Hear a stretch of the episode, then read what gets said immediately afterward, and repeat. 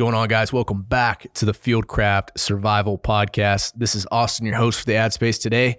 And if this is your first time tuning in, then welcome to the community of preparedness. We are glad to have you. And I'm going to talk to you guys about what sponsors make this content free for all of you. And first up is a new partner for us that we're really excited to announce, which is Black Rifle Coffee Company. Now, Mike goes way back with Evan from their time and working for the government together. And uh, they've had a friendship for a long time. And now we're actually officially making a, a, partnership between the two companies. We've been mutually supporting each other along the way, but now uh, we have like some official partnerships that we're bringing to you guys. And it's going to include some content, some awesome trips, some really cool stuff that we've got lined up. So we're really excited for you guys to participate in a lot of those things that we're going to be doing and to follow along. But guys, head over to blackriflecoffee.com. Uh, check out the coffee club. So uh, I wasn't always and haven't always been a big coffee drinker, but in the last probably six to eight months for me, I've really kind of gotten on the coffee train. As I met everybody at Black Rifle, I was like, all right, I'll give it a try. But I got to say, of all the coffee I've ever tried uh, over the years, I, Black Rifle has won me over. And I, I mean, my favorite's the Power Llama coffee. I I don't know. I, it was the first, I'm more of a light roast kind of guy, but the coffee club is coming clutch for me. So you go on there, you you sign up, you pick what uh, kind of coffees you want. If you like a lighter roast, darker roast, if you want like you got like a Keurig at home, or you want the beans or grounds, whatever it is you want, they walk you through this little uh, uh, quiz, so to speak, on figuring out what it is that you want. You throw it in your cart, you purchase it, and you can get it every couple weeks. You can get it every uh, month, whatever you want. They can hook you up. So head over to blackriflecoffee.com and check out the coffee club that Black Rifle is offering for you. Next up are our friends over at Kifaru. Guys, I don't know what your experience level is with backpacks. I don't know what it is that you do that you recreate, but I guarantee you I guarantee you, if you put on a Kifaru pack, you'll never want to put on anything else. Kifaru is a is a was a brand for me that I only heard about a few years ago from uh, Kevin Estela, and one of the first courses we taught, he had the bag.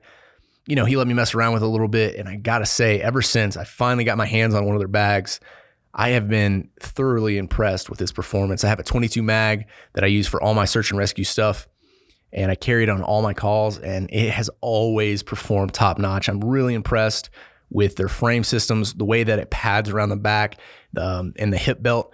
I mean, it's absolutely amazing gear, guys. So if you are in the market for a good backpack for some kind of whatever the need is, they have something for you. So guys, head over to kifaru.net, check out all the products that they have, and I promise you guys, you won't be disappointed. Next up are our friends from Triarc Systems. Triarc Systems makes the best weapon systems on the planet, period, point and dot. Guys, I've always been extremely impressed with the way that these weapon systems work, the way that they function. Um, a lot, what happens with a lot of these custom builders is the tolerances on the gun are so tight that they become, uh, it becomes an issue over time. Um, well, with all of the Triarc Systems guns that I've ever used, uh, which has been I've I've gotten to play play around with the gamut of guns that they have. So uh, they've always performed top notch. And I know that our training staff on the tactical side of training uh, loves using their guns, and they've always performed very well for all of them. And it, I mean, the best part of the relationship is that Chris Reeves and the whole gang of employees that he has over there are great folks. They've always supported us since day one. Um, I mean, OG sponsors for Fieldcraft Survival, and we appreciate all of them and everything that they do. And guys, if you want the best guns made by the best people, head over to triarcsystems.com Use code FIELDCRAFT and it'll save you 5% on the next build that you have at triarcsystems.com. Hey guys, welcome to the Fieldcraft Survival Podcast. I'm your host this time around. My name is Kevin Estela. I'm the director of training. And usually when I do this podcast, I'm uh, I'm joined with guys who have a lot of experience in the field, whether they're veterans, many many years in, in the military, or they're survival instructors with decades of experience. Uh, it's very rare that I do a podcast where I'm talking to someone who is relatively new, but who is going to do great things. And before we get into this podcast and before I introduce uh, this guest, I'll simply say this. You know, I spent a lot of years as a high school history teacher, and I've spent many years as an instructor in different skill sets, whether it was whitewater canoeing and kayaking or or you know even swimming lessons right um, or teaching survival skills And, you know, they always say like one of the greatest things for an educator or a teacher is to see the student surpass the teacher. And there were a handful of students in my years in public education who, when they walked in the door, I was like, damn, this kid's good, you know? And there were a lot of, lot of, times, uh, or I should say, very few times, where I said, I think this student knows more than me. And, you know, it was absolutely amazing seeing this next guest who I'm about to introduce uh, rise from, you know, a very quiet, um, but very confident student to where he is now. Guys, in this podcast, uh, I'm joined by uh, Michael Kaminsky. Michael Kaminsky is uh, currently or going to be a senior in the United States Air Force Academy in Colorado Springs, Colorado. Um, I watched this student grow from a, a young boy, right, a, like a young man, into someone who's going to be a military leader, and I am absolutely, absolutely super proud uh, of where he is now and wh- what he's become. So, Mike, without blowing up your head too much or your ego, which I know you don't have, welcome to the podcast. How are you, buddy? Pretty good. Thank you for having me. Oh my God. I I definitely mean it when I say that. I'm excited to have you on here. Uh, number one, because we get to reconnect. I've known you for many years, um, but also you are living a very, very interesting life right now as a student in a military academy, which I don't think a lot of people get to hear what the inside story is like. So um, let's kind of give a little bit of background. Um, you know, obviously, I just introduced you. I told everyone that you're my student in Bristol, Connecticut at BCHS. Go Rams! Um, but uh, let's let's kind of bring everyone up to speed. Who you are, where you're from, uh, and how you got to where you are today. Okay, yeah, of course. Um, so went to Bristol Central High School in Bristol. Um, a little backstory behind that: both my parents uh, immigrated here from Poland in the 90s. So it's kind of a unique situation where they came here for a search for a better life and all that. And then um, in high school, I made the decision to submit an application to the Air Force Academy, West Point, and other service academies. My older brother, he's uh, two years older, David. He was he got accepted to the Air Force Academy. He finished two years ago. So some might say I'm following his footsteps, but your own personal decision on what you want to do. But got here to the Air Force Academy in June of 2018. So it was only a week after I graduated high school that we had um, here at the academy. We call it I Day, so like indoc indoctrination day. Um, it basic military training. After that, here at the academy, um, you see ba- basic in in every single service. You the whole goal is to take a civilian and transform them into uh, a military member. So we're talking soldiers, airmen, sailors. Each have their own like respective differences.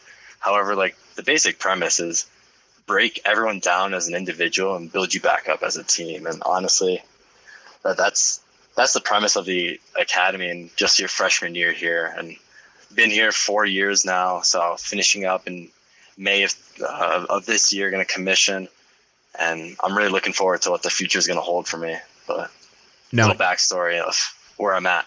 Now, there are a lot of listeners, I bet, who have kids that are in high school. And I guarantee we have listeners who are in high school because, you know, they look up to a lot of the guys here at the company, which, you know, is is incredible.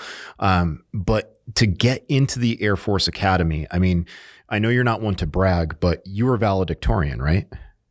I was correct. Yeah, I remember that because you wrote about me in the newspaper, which made me almost cry. You bastard.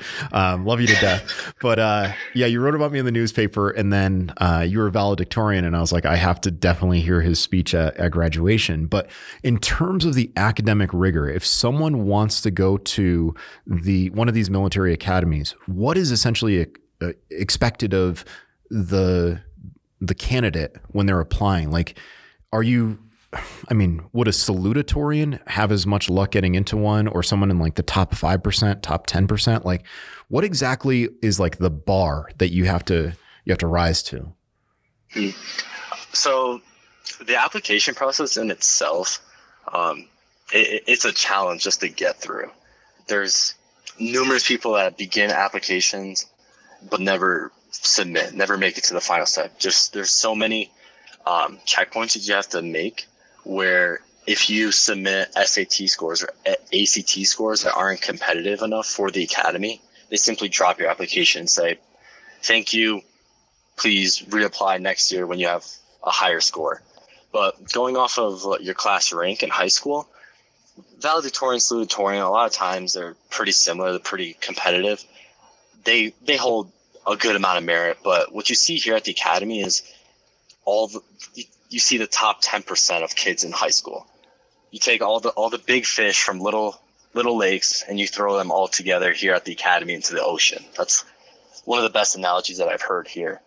And another thing with the application process is you can be the smartest and the, the best on paper, but there's there's more to it. You have to pass the the physical test that you have to meet a certain minimum standard just to enter the academy with push-ups, um, pull-ups. There's a basketball throw in there too. And if that wasn't enough, you also have to get congressional nomination from either a senator or your House of uh, Representative, and they have to personally um, sign off on you to send your name also to the the academy. Therefore, you, you get a wide range of people. You're not just going to get the the number one student from um, each state. You're going to get athletes also, people because the academy is also NCAA D1, and we see a lot of kids coming to the academy initially for uh, athletic reasons, but then they they stay for the military. The academy, it's it's nothing's coming out of pocket monetarily from the students and the cadets. However, when you come here, you come with the you know that you're going to be serving in the active duty Air Force for at least five to six years as an officer after that. So a lot of times the people that are applying, they have to know that beforehand. And it, a lot of, a lot of people, it scares them away from putting that application in. But I think the, the metric that the academy has, it's about 11% acceptance rate overall. Wow. You know what? You know what's incredible is as an 18 year old kid, right, or 18 year old man, to think that okay, I'm committing four years of my life to higher education, but then an additional five on top of that. So nine years of your life, half of your lifetime.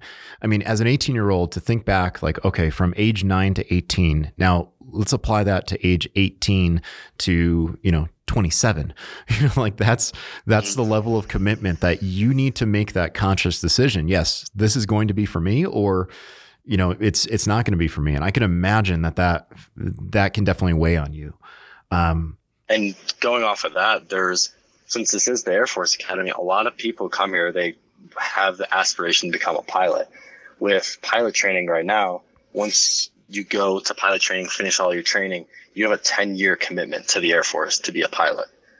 It's, so it's, it's an 10 extended years? contract. It's yes. 10 years on top of the four. So that's, wow, that's almost like, I mean, I'm not a math person, but that's 14 years of your life. And you're 18 when you're making that decision. Wow. Exactly.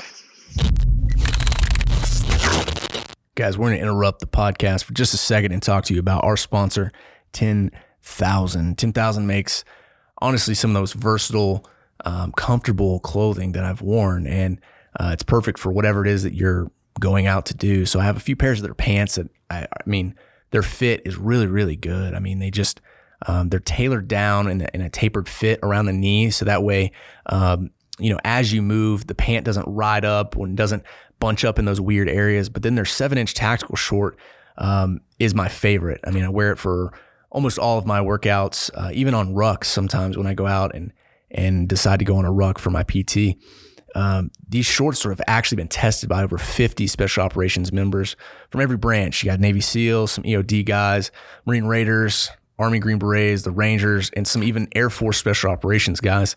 And they've all tested it out, put it through the ringer, running, swimming, rucking, whatever it is, and they've all given the seal of approval. So 10,000 is offering our listeners a 15% off purchase. Go to 10,000.cc. That's 10,000.cc and enter code FieldCraft and receive 15% off your purchase. That's 10,000.cc and enter code FieldCraft. Guys, go check out their clothing and you won't be disappointed.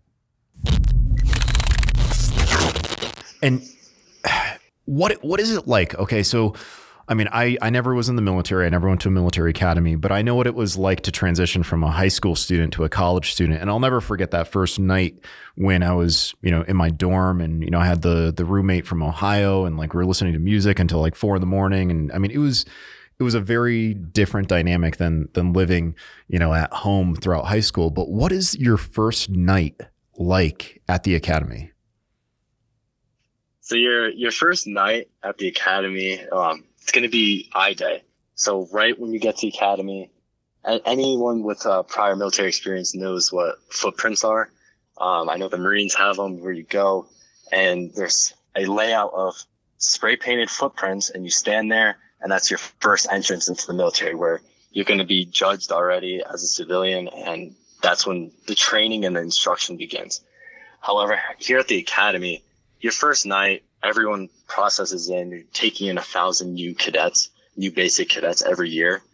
But that next morning when you wake up, you don't know what's going to hit you because in basic training, you have a lot of upperclassmen as cadre that are very excited to meet you, that are ready to train, that have been trained by uh, actual military training instructors, enlisted master sergeants, and they're they're pretty excited. So your door, get ready for some banging, some kicking, some, some loud noises in the hallway. You, you're not allowed to have, when I went through basic training, you weren't allowed to have a watch. You're not allowed to have a phone. There's no way to set an alarm or prepare yourself. You simply go to sleep and they'll wake you up. And there's, there's banging, screaming on your door, telling you to put on your uniform. Back when in 2018, we were wearing the Airman Battle Uniform ABU since then they've been retired and now we're wearing uh, OCPs just like the army is, and you'll you'll hear it all across the academy from from the uh, from the other dorm building. You'll hear the basic wake ups happen up right in the morning, and it's it's a good feeling to hear from the other side. But when you're in the moment and someone's banging on your door, screaming at you, to put your clothes on and open your door and fall out, it's a little bit of a it's a pretty big culture shock for sure. You know what's interesting? I've heard people criticize that and they're like, oh my God, it sounds like bullying. It sounds like hazing, this and that. How can they be so strict over a little, little detail? And to that, I have to say, well, if you can't be trusted with a little detail, how can you be trusted with a significant detail? Right? Like, I mean, exactly. it's, it's breeding, it's breeding a, like a, like a habit to be super conscious and aware of everything that you're doing. Um, and it might not seem very pleasant in the moment, but if you think about how unpleasant the consequences would be of eventually one day having a command of, you know, a, an aircraft or a number of people, and then failing to have that vigilance and that awareness and then something terrible happening well guess what that's a little bit more inconvenient than someone yelling at you um, but now you're on the other side of that coin. Uh, when does it all begin for you to then share what you've learned with the incoming freshman class? Has that already started? Uh, yes. So what happens? So the academy is set up in a in a four year four class system. So once basic training happens and the basic cadets finish and they're we call it accepted into the, the wing, and that's when they become fourth class cadets or doolies. That's what a freshman is called here. And your all your freshman your freshman year is just learning basic followership, taking orders from upperclassmen and training. At the lowest tactical level, it's training. Once you finish freshman year and the seniors graduate, that's when you end up taking more leadership roles. You start taking sophomores are direct supervisors of doolies. So the sophomores have the they've just finished the training that the freshmen have gone through last year. They're able to connect with them more, give them tips and tricks. And once you start going up the chain to the, the juniors, now the juniors are leading the sophomores and how they should lead.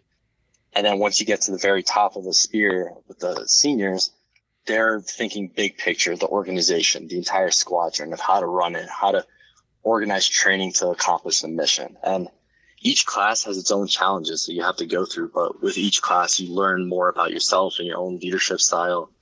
And ultimately, once you finish the academy, you know who you are as a person and how you're going to lead airmen.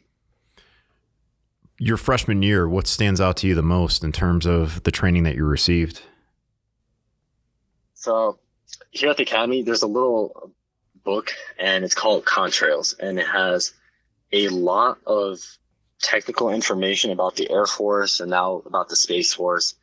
Take for example, it will give you the the F-16, uh, a multi-role fighter aircraft, and it'll tell you the top speed, the number in inventory, the number that were produced, and all these facts and little details. And it's expected from all the freshmen to have essentially the entire book front to back memorized. And it's not just technical details of, about aircraft. There's extremely long quotes in there, which, and there's quotes about the, the military code of conduct, which are basic guidelines on you have to do if if you were to become a prisoner of war and, in behind enemy lines. And a lot of times as a freshman, when I came into the academy, I was 17 years old. It's like, oh, like we're preparing for, for what? Like you don't see that end goal. It's just, here's this book, memorize it. And what you have to do with the memorization also, it has to be word for word, comma for comma verbatim. And they'll have you stand up in front of upperclassmen and they'll quiz you. And if you don't get it right, there'll be consequences, whether that's more training, more push-ups, stuff, stuff along those lines. But in the big picture, that like forced memorization of learn, relearning how to learn essentially, that has been probably the biggest like helpful factor for me in my time in the military so far and just working under stress. Because there's times when we'll probably get and talk to it when I did uh this program called AM 490 here, which is free fall parachuting. Yeah. And you're extremely high stress on yourself just to memorize all of the emergency procedures, but you pick it up extremely quickly and you trust your training. And it all goes back for me to freshman year when upperclassmen are training you outside, when you're running, you're doing push-ups, when you're under an immense amount of physical stress, but they're still asking you questions. So what's what's the max speed of a C-17, and you have to give an answer. And everyone knows once you start working under stress, you're going to start making mistakes, and it's learning how to handle stress and be calm and collective in the moment. I think for me, that was my biggest takeaway from freshman year is just learning that. And the only way to learn it is through experience and muscle memory. As a freshman, I mean, going from like sitting in the senior cafeteria as a as a high school student to a freshman uh, in you know do you call it the chow hall mess hall what's what's the term for it in the air force so on at, here at the air force academy we just call it mitchell hall and that's mitchell. just our dining hall okay. essentially did you have to do what i've heard other students have told me about like where you can only chew a certain number of chews before you have to swallow the food that you've eaten like was it that severe yes um, so in basic training you're only allowed seven chews for when you're sitting at meals, and all the meals are in basic training. When I went through in 2018, you're sitting at a position of attention. So you're sitting in the front third of your chair, your back is straight, your eye, your head is looking forward. Only your eyes are allowed to look down. There's a little eagle at the top of your plate. That's the only thing you're allowed to look at. However, your chin and everything has to remain par- like parallel to the table. So you're kind of sitting there with your fork and knife and you're trying to cut and eat and everything and get enough nutrition in for the day. Meanwhile, you're counting seven chews. Upperclassmen are also counting your shoes to make sure you don't go over because if you go over, they'll notice. And it's there's so many little things that you have to remember and take care of. It's like you said, when you take care of the little things, that's when the big things start falling into picture. Because if you start missing up little details, then down the line, those are just going to snowball into larger, larger effects that you don't want to happen. Yeah, I, I know it's not a, an Air Force thing, but I recall talking to a friend who was a submariner, and the friend said one of the the words that is the most important to him is the word integrity. And he said if you think about it on a on a submarine on that type of vessel, the captain would often say like, "Does the ship have integrity?" Meaning, are all the hatches closed? Is everything absolutely closed? Because at sea level, the ship is totally fine. Maybe there's a little bit of water that comes in, but as you increase pressure as that ship, you know, submerges, the slightest crack because it doesn't have integrity becomes a serious problem.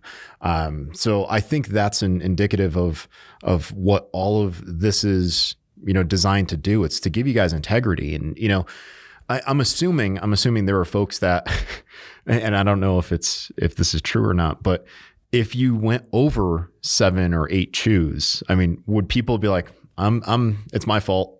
I apologize. I went over." Like, did anyone own up to it, or was there? Did you ever notice anyone say like, "Oh, I didn't do that," you know?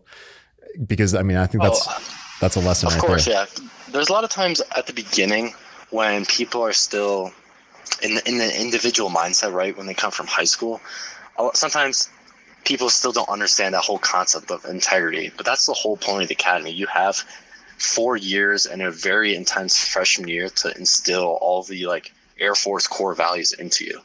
And a lot of times, like, what's the hardest for people is to admit that they're wrong. Mm-hmm. But once you're able to admit that you're wrong, you can work on improving that. And a lot of times, the best one of the tools that you can use here is like if you mess up, not only are you going to be at a lower level or a lower grade, but the people to your left and your right, your friends, you're kind of bringing them down also because now they have to suffer with the consequences as well. It's not necessarily group punishment, but you all work together to become better. And um, there, there's so many times when you're getting beat down, you don't know where to like what the next step in, in your training is, but you look over, you're not alone. You have in each squadron, there's about 30 freshmen.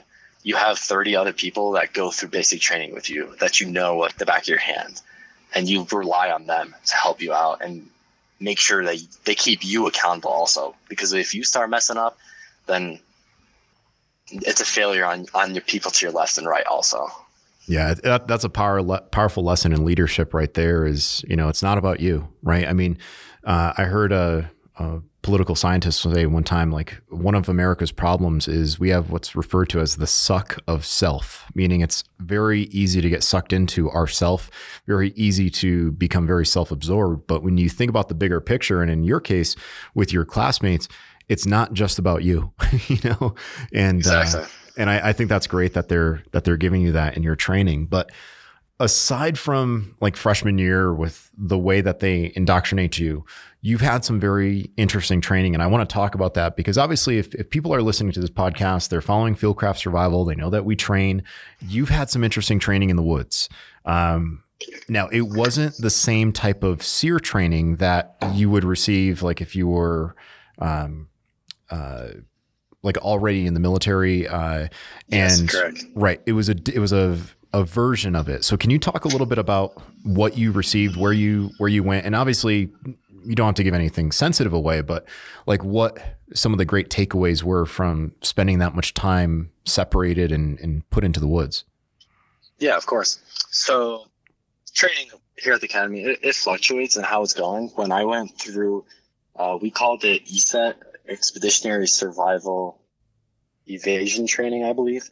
Um, how that's normally it occurs between once you finish freshman year and once before you begin sophomore uh, sophomore year. So within that summer period, and my training it lasted three total weeks. And for about two of those weeks we were out living in the woods.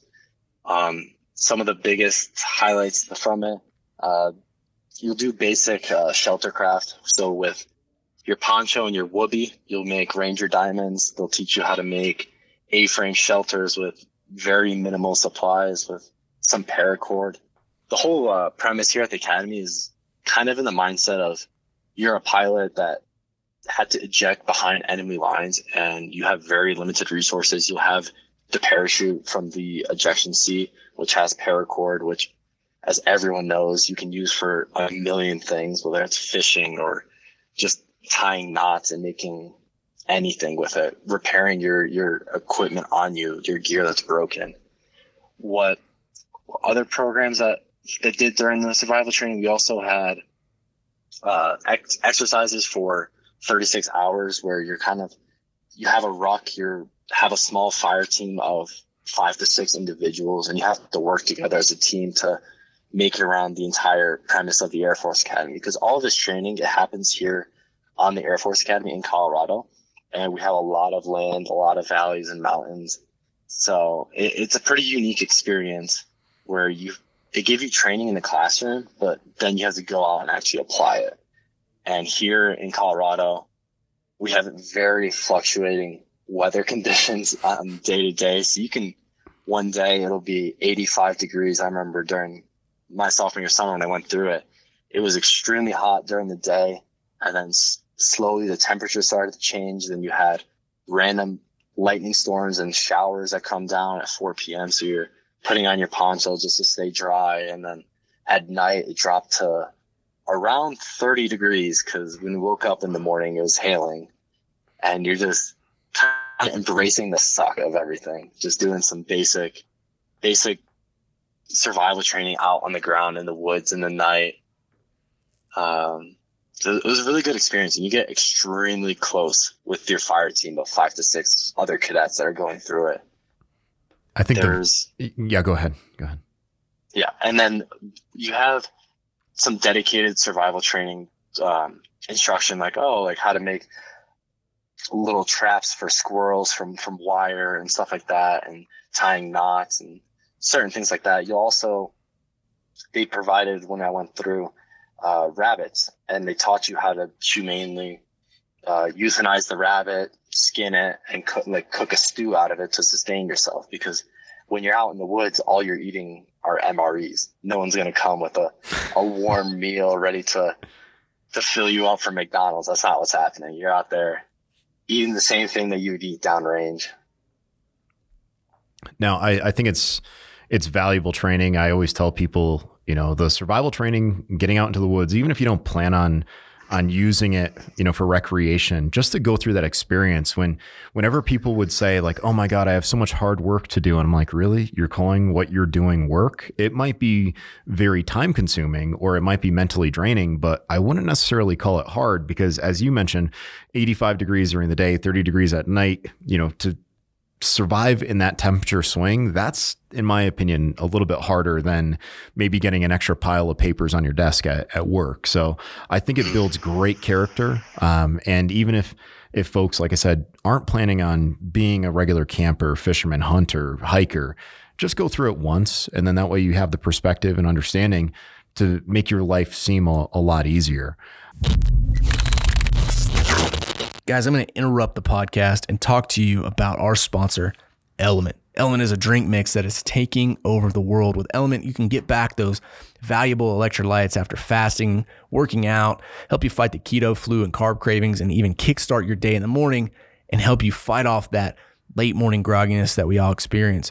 LMNT has zero sugar, no artificial ingredients, and no extra coloring. Many professional athletes in leagues like in the NBA and the NFL are swapping over to using LMNT, including the Team USA weightlifting team, three Navy SEAL teams, and a handful of other tactical teams from the Marine Corps and FBI snipers. LMNT is offering the Fieldcraft Survival podcast listeners a special opportunity to try Element for free. Using our link that you'll find down in the show notes, LMNT will send you a sample pack that includes eight packets of assorted flavors. All you have to do is pay shipping, which here in the US is going to put you somewhere around five bucks. So don't miss this offer, guys. It's totally risk free. And if you do end up buying some uh, LMNT mix and changing your mind, uh, you can return it, no questions asked. They're proud to offer you that no BS customer service. And all of us here in the office love running over, grabbing a pack of LMNT pouring in our drink mix, and reaping the rewards of being hydrated. Guys, head over to drinklmnt.com forward slash fieldcraft. But now, the, the what you already alluded to, and I definitely want to talk about it because when you sent me the photos of this, I was like, this kid is out of his mind. and you know exactly what I'm talking about. Um, you did a, a a parachuting school where there was no training wheels essentially. Like you weren't uh, strapped to an instructor. You jumped out of the plane solo before like you never even had a tandem instructor. So ah, and it's the only one in the entire country that does that right? Yes, correct. So the program you're talking about, we call it AM 490, which is basic free fall parachuting here at the academy, and it's offered to everyone here at the academy. Mostly people also completed during the summer between freshman and sophomore year, and it's a very fast-paced program with with the end goal of you doing five solo jumps out of an aircraft. So what happens is you go down. We have a, a airport on base an airfield and you go down to the, the squadron. They start training you on a Monday. You have full day of training from, I believe it was six in the morning to about five in the in the evening, and it's a it's a fire hose of information, as you can imagine. It's not it's not like oh watch this ten minute YouTube clip on safety. No, like this is you're learning how to put the the parachute on the correct way, the harness, all the the emergency procedures because if, if all goes well, it's not that difficult. You jump out of the aircraft, you pull the the handle, and everything's good. But you have to think about every situation that can go wrong, and that's where the training comes in in play. And they give you a, a piece of paper front and back with boldface that you need to memorize verbatim, just like freshman year. That book that had some you might seem like, oh, it's like nonsense information. I was like, oh, how fast this plane can go. But in practice, when they give you this this training sheet, you have to memorize it everything because they will quiz you in a in a practice hanging harness. And if you don't pass their standard of 100% correct, they're not going to put you in an aircraft.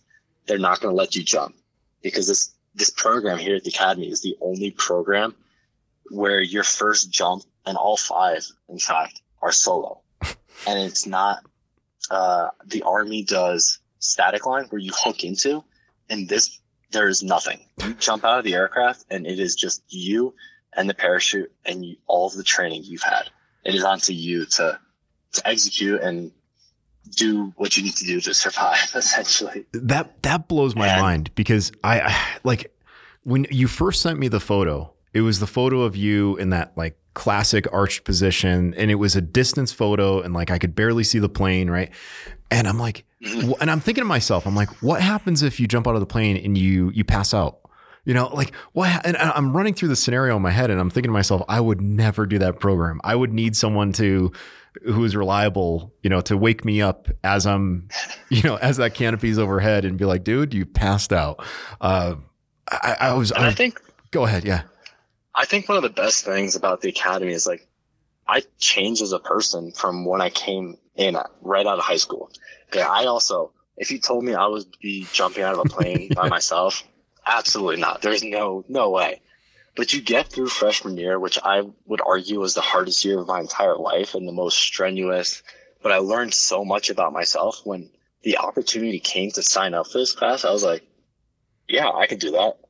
You get in the mindset of nothing is too big of a challenge because as long as you put the work in, you can you can do it. Right, right. No, nothing is too scary. Nothing's that. Trust your training. That's the biggest thing I've learned. And when you start training on a Monday at the squadron, you have another full day, two more full days of ground training. So that brings you to a Thursday and Thursday.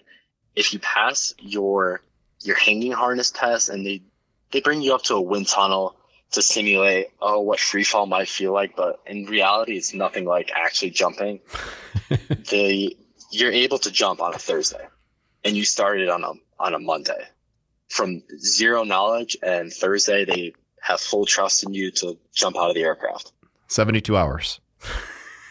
Essentially. Yeah. That's amazing. Unbelievable. Man uh and now obviously like you've you've done that. You've done the the survival training. Is there any other training that stands out? Like something that you're like this is one of the highlights of my my career so far so it's kind of a unique situation from the last two years just because of the whole coronavirus pandemic where we were one of the only schools that were still in person mm-hmm. while most most schools and universities state funded they shifted to everything online and that. So it was a blessing to be here still at the academy where a lot of tr- uh, normal training programs were kind of put on pause. But most recently, another really great opportunity I've had here at the academy was to go to Latvia to uh, continue learning my Russian language. I have a background in Polish from my parents and I speak it fluently. However, when I got to the academy, the opportunity came to sign up for Russian. I had zero Russian knowledge. I didn't know the Cyrillic alphabet, nothing like that. So I started learning it. Three years later, signed up for another program, and they sent me to Latvia for essentially a month. To be immersed in the culture, go to a school there to learn Russian more. And now coming back from that, I'm pretty confident in my ability to speak to native Russian speakers. I've done it here up in Denver in a Russian store, just talking to people. And it's, it's one of those things that you have to take advantage of every opportunity that comes by because mm-hmm. it helps you.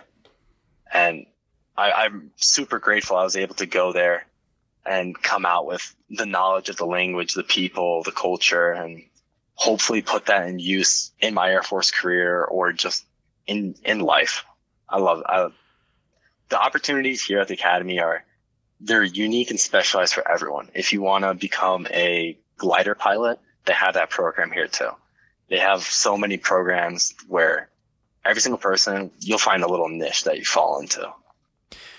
I remember when I spoke to you and you had just completed the the vision test for you know the pilot um, program, and I remember you were disappointed because it's it's a one and done, right? Like you don't have multiple chances to pass that, and you were so darn close. Um, now, uh, I think everyone thinks, oh, Air Force Academy, everyone's going to be a pilot. Um, you, I mean, you just said that all these opportunities exist aside from that pilot program. But I mean, would you still want to do a job eventually, like in the Air Force, that relates to being on board an aircraft, or are you pursuing something else right about now? So it's kind of unique here because, like you said, a lot of people when you when they hear the Air Force, they think, "Oh, everyone's a pilot."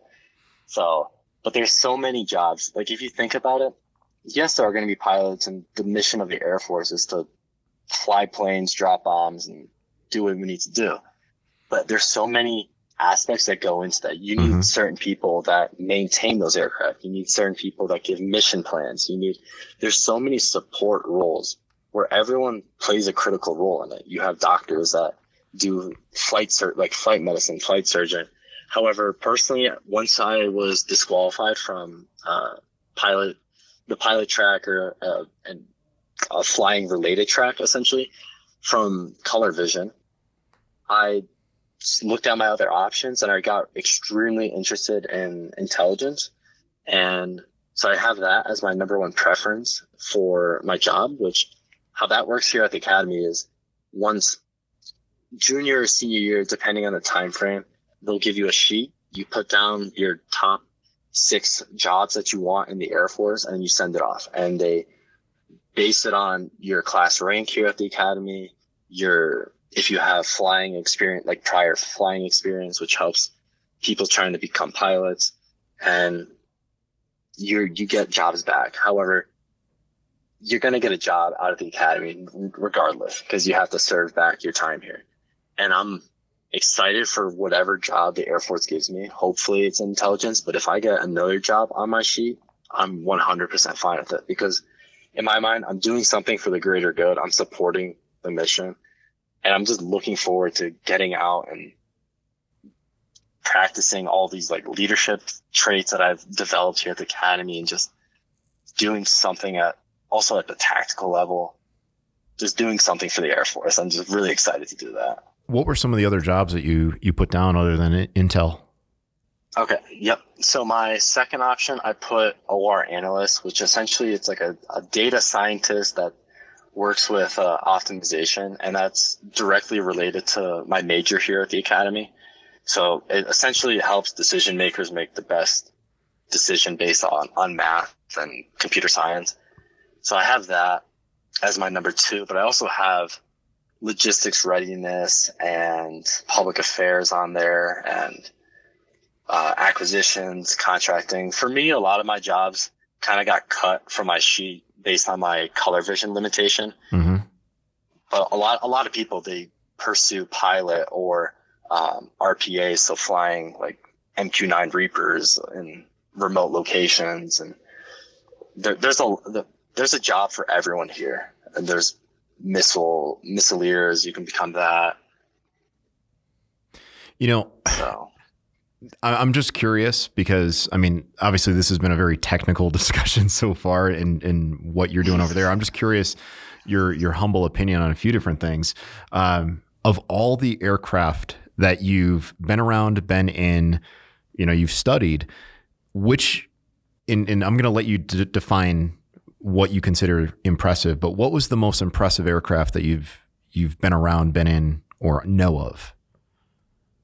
So, pretty pretty easy answer for me. There's the uh, the B two Spirit. It's a uh, stealth bomber, and it's the one that looks like a flying Dorito, like a flying triangle. Mhm. It doesn't look like it should fly at all.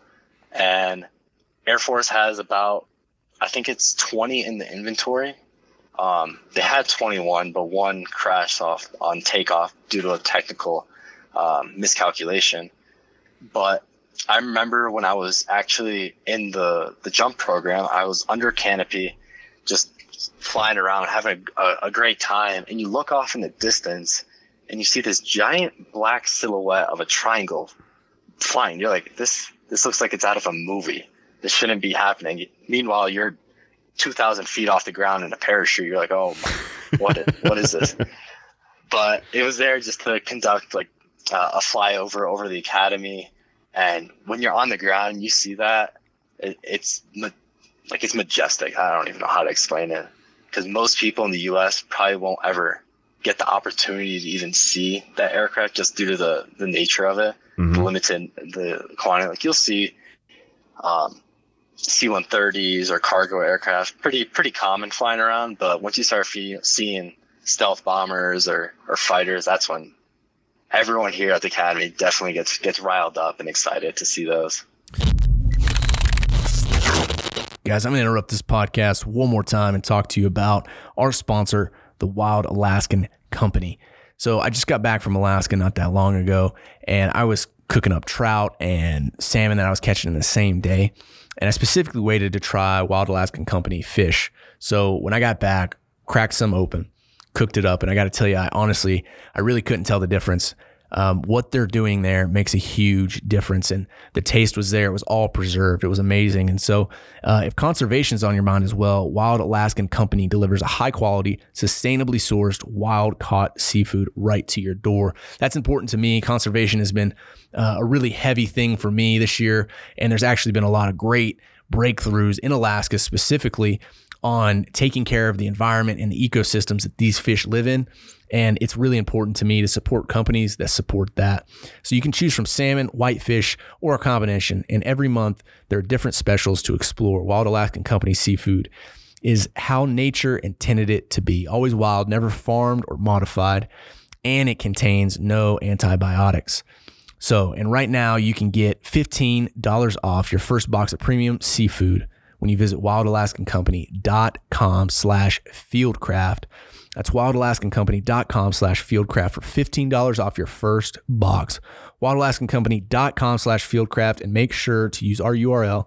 Let them know that we sent you. Check it out down in the show notes, guys. I promise you won't be disappointed. All right, next opinion question. Uh, I know I've got buddies who are bouncers, and they always joke about Road House. you know, I've got friends who, uh, you know, are in the survival industry, and we talk about various survival movies as like, man, if you're in the survival industry, you need to know that movie inside and out. Is there an unofficial, everyone's favorite movie at the Air Force Academy about the Air Force? Yeah, not not necessarily. I w- I wouldn't say. So A we're lot of so we're all just a bunch of lo- seem- we're all just a bunch of losers over here. You're like, we don't watch movies. we it might seem a little controversial, but a lot of people like Top Gun here. Okay. It's a movie about a fighter pilot, but the problem is he's in the Navy. So for a lot of people here, we, we get some flack from the, the Naval Academy because everyone's like, "Oh, Top Gun." They'll show trailers from the new one in class, but it's it's a Navy pilot, not an Air Force pilot. We all know who's better over here.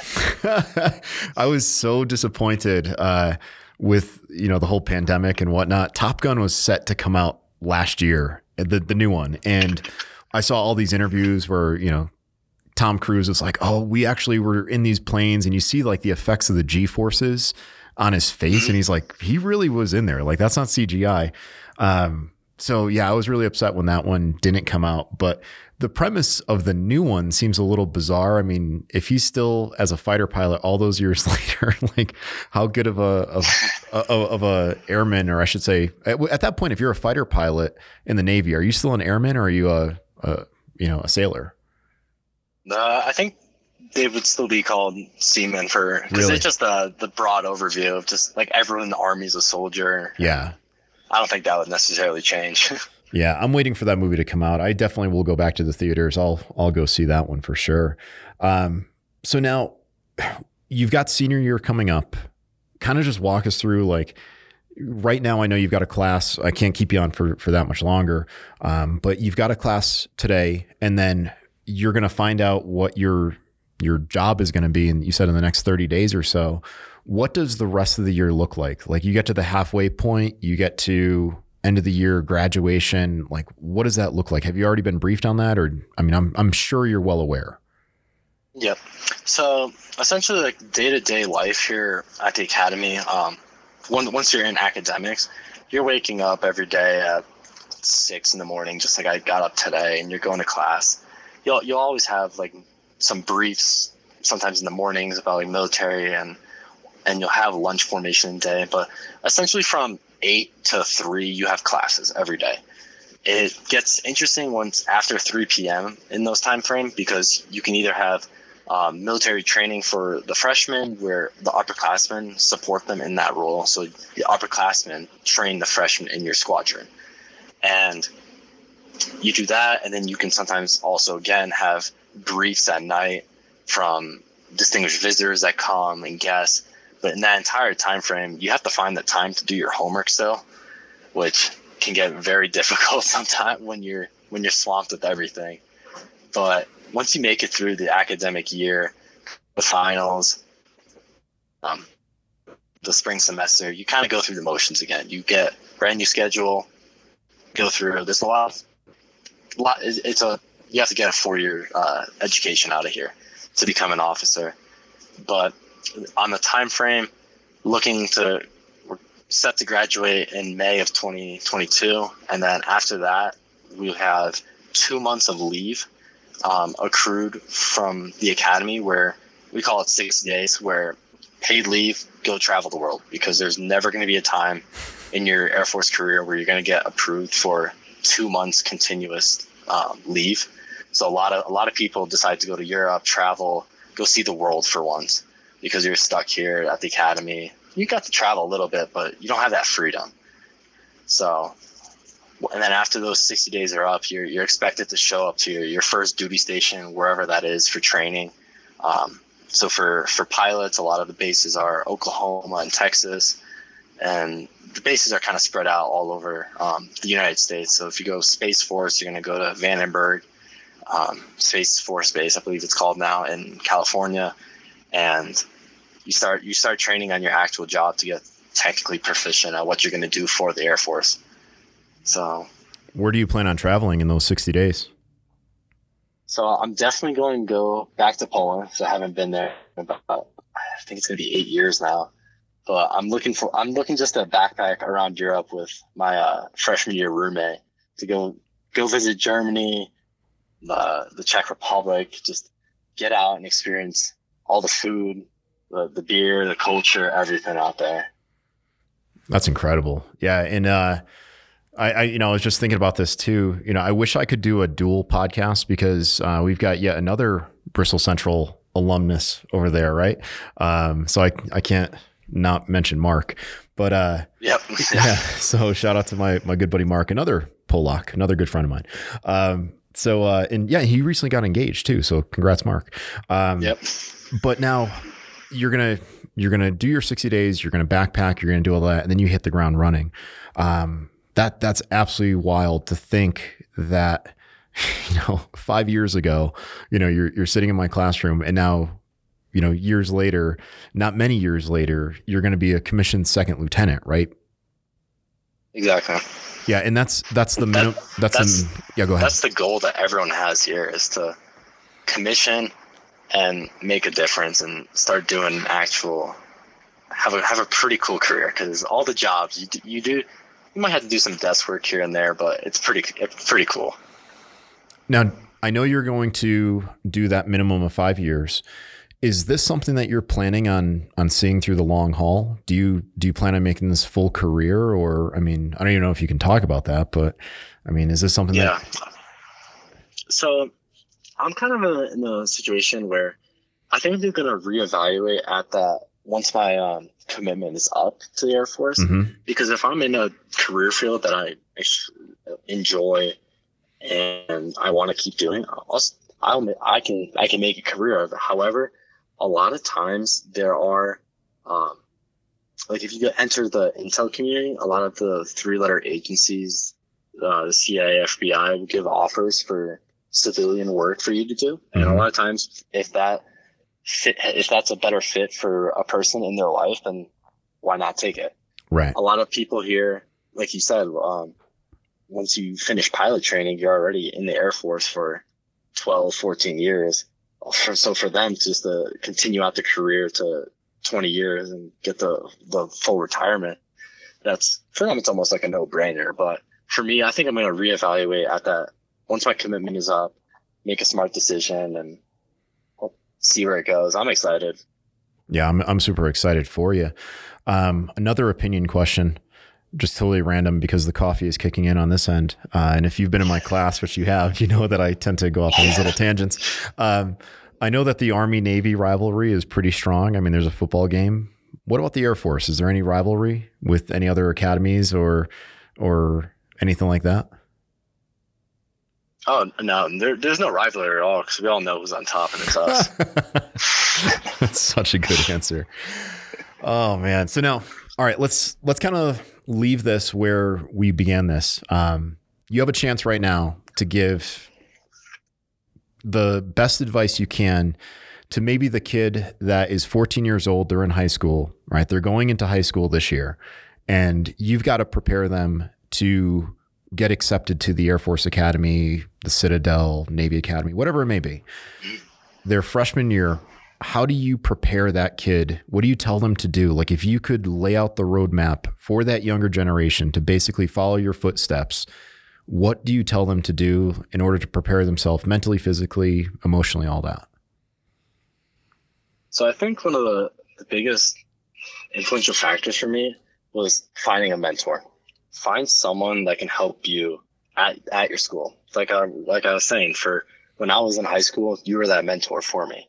That's why your name got thrown in the newspaper once I graduated. you have to find someone that can see you on a very regular basis or talk to you on the phone. We have technology, so why not? And have them help you out. But you have to take academically you have to do your do your homework do do well in school because that's your primary thing that you're going to be evaluated on to get into essentially any military academy and into college and just success in life. Why wouldn't you um, do the best that you can?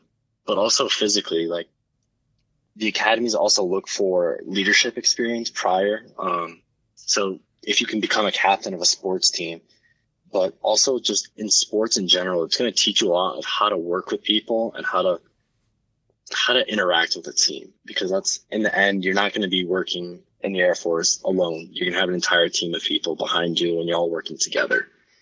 But definitely seek out a mentor that can help you and guide you in the right decision, in the right direction. So Yeah. that's going to be the biggest piece of advice. Yeah, and that's powerful. I know, you know, I had mentors in high school and throughout college and, you know, in my adult life. And I think, you know, in society, like we want to say, like, oh, I'm very self-reliant, but it doesn't hurt to ask for help, right? And it doesn't hurt to to find people that will will coach you, right? I mean, mentoring and coaching are are very synonymous. And mentors don't necessarily have to be a person that has the greatest collection of academic degrees. They could be a person who has lived a life, right? Who has seen the world, who can, you know, look beyond the regular way that most people see things and help you, you know, like you mentioned, uh, you know, find your way. So I think that's that's absolutely critical.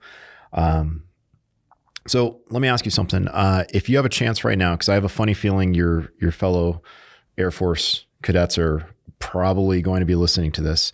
Do you want to give a shout out to anyone?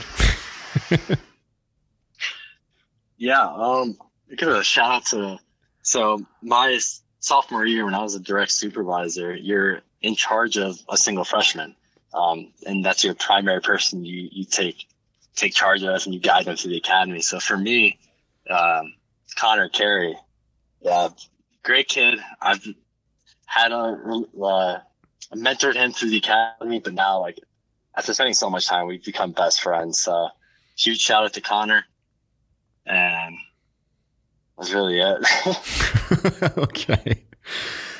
Well, Mike, thanks so much, man, for uh, for coming on. I, I meant every single word I said when I said that. You know, you're you're continuing to make me proud, and and I know that you're going to do amazing things someday. And you know, uh, eventually, I'll if I'm still at Fieldcraft, if we're still podcasting in 10 years, I want to have you back on and, and find out what you're doing in a decade from now because I know it's going to be something that's going to change the world. So, uh, so thanks so much for your time awesome. today. Look forward to it. Thank you so much. Yeah. So, guys, uh, that's the Fieldcraft Survival Podcast this time around. Thank you so much for listening, and uh, we'll see you next time.